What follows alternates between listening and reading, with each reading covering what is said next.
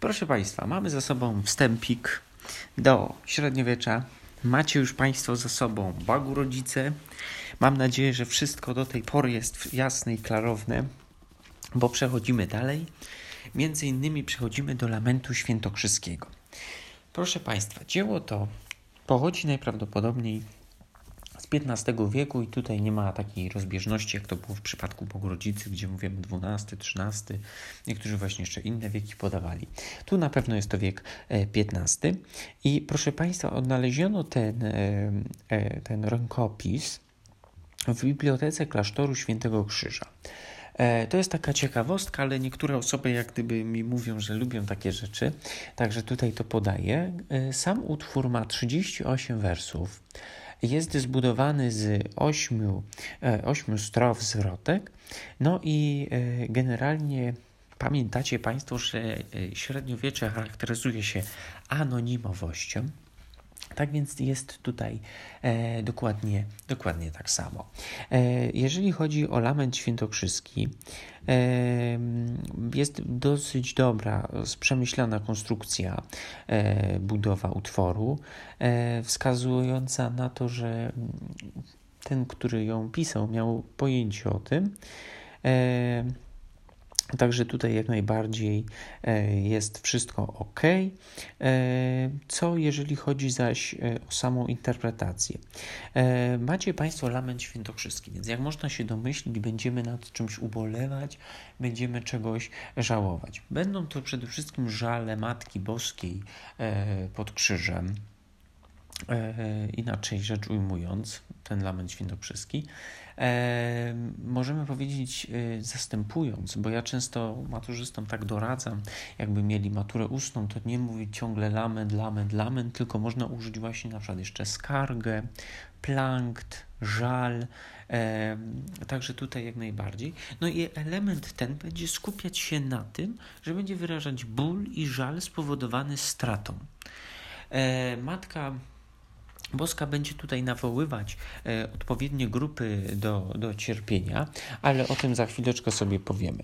E, jeżeli chodzi, ja tak pokrótce Wam to streszczę, co w jakiej strofie e, było, e, także żebyście Państwo wiedzieli, bo chodzi oczywiście o, o śmierć jej syna, Matki Boskiej, tak? E, a więc macie Państwo tak, pierwsza i druga strofa będą skupiały się na współuczestnictwie w przeżywaniu bólu, smutku. E, I tutaj e, właśnie będziemy mieli takie elementy. W trzeciej strofie e, będzie podkreślenie tej atmosfery śmierci, takiej podkreślenie tej roli. Czwarta strofa będzie właśnie mm, już będą tutaj elementy, które będą skupiały się na skierowaniu prośby do syna aby ten przemówił do matki. E, później piąta strofa to jest e, pokazanie cierpienia Jezusa Chrystusa. Szósta strofa będzie związana z, z, ze skierowaniem informacji do Archanioła Gabriela przez Matkę Boską. E, siódma strofa będzie inwokacją, a więc pojęcie, które będzie, no, myślę, że kojarzycie z między innymi pana Tadeusza, więc bezpośrednim zwrotem do odpowiedniego odbiorcy.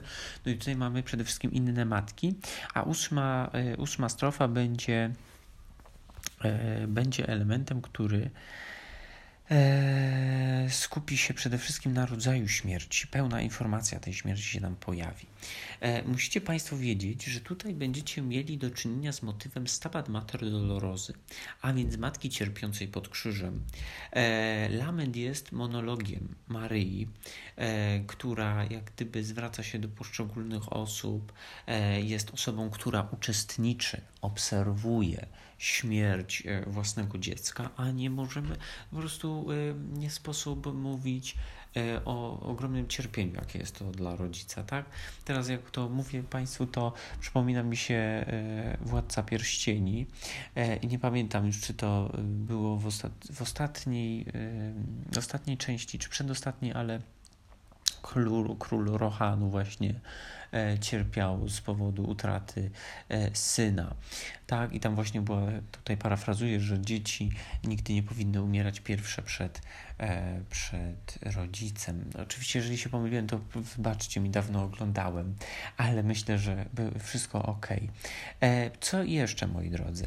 Tak jak, e, tak jak podkreślałem, e, ona zwraca się do różnych ludzi, tak, do różnych osób, e, ale zwraca się do ludzi po to, aby ci ją wysłuchali i razem z nią, razem jej współczuli. To jest bardzo ważne. E, zwraca się do swojego syna, Jezusa, e, ubolewa nad jego losem, chce, aby, e, chce, aby go pocieszył. E, I macie Państwo jeszcze Archanioła Gabriela, i tu jest żal, e, matka wyraża żal do anioła za to, że ten nie dotrzymał obietnicy. I macie Państwo E, jeszcze zwrot do inwokacji do innych matek, e, gdzie te pro, mają prosić Boga o to, żeby e, nie musiały swoich widzieć, nie musiały swoich dzieci widzieć w takich, a nie innych sytuacjach, żeby tutaj nie powieliła się ta sytuacja. I tutaj też jest bardzo ważny obraz Maryi, bo w Bogu rodzicy Państwo pamiętacie, liczne epitety, podniosły styl, pośredni, wyrozumiała, troskliwa, empatyczna, a tutaj, moi drodzy, będzie znowu ten kult Maryi, ale będzie ukazana już nie jako ten pośrednik, nie jako ta wybrana jednostka, ale będzie pokazana jako zwyczajny człowiek. E, nie jako ta istota boska, która jest ponad tym wszystkim, tylko ona jest podatna na zranienie, na cierpienie.